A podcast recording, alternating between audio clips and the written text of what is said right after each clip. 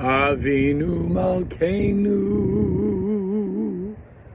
Hi, it's Monday, September 25th, Yom Kippur, the Day of Atonement, a day of reflection.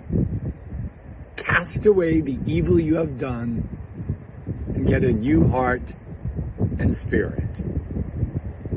May you have an easy fast. Osei Manu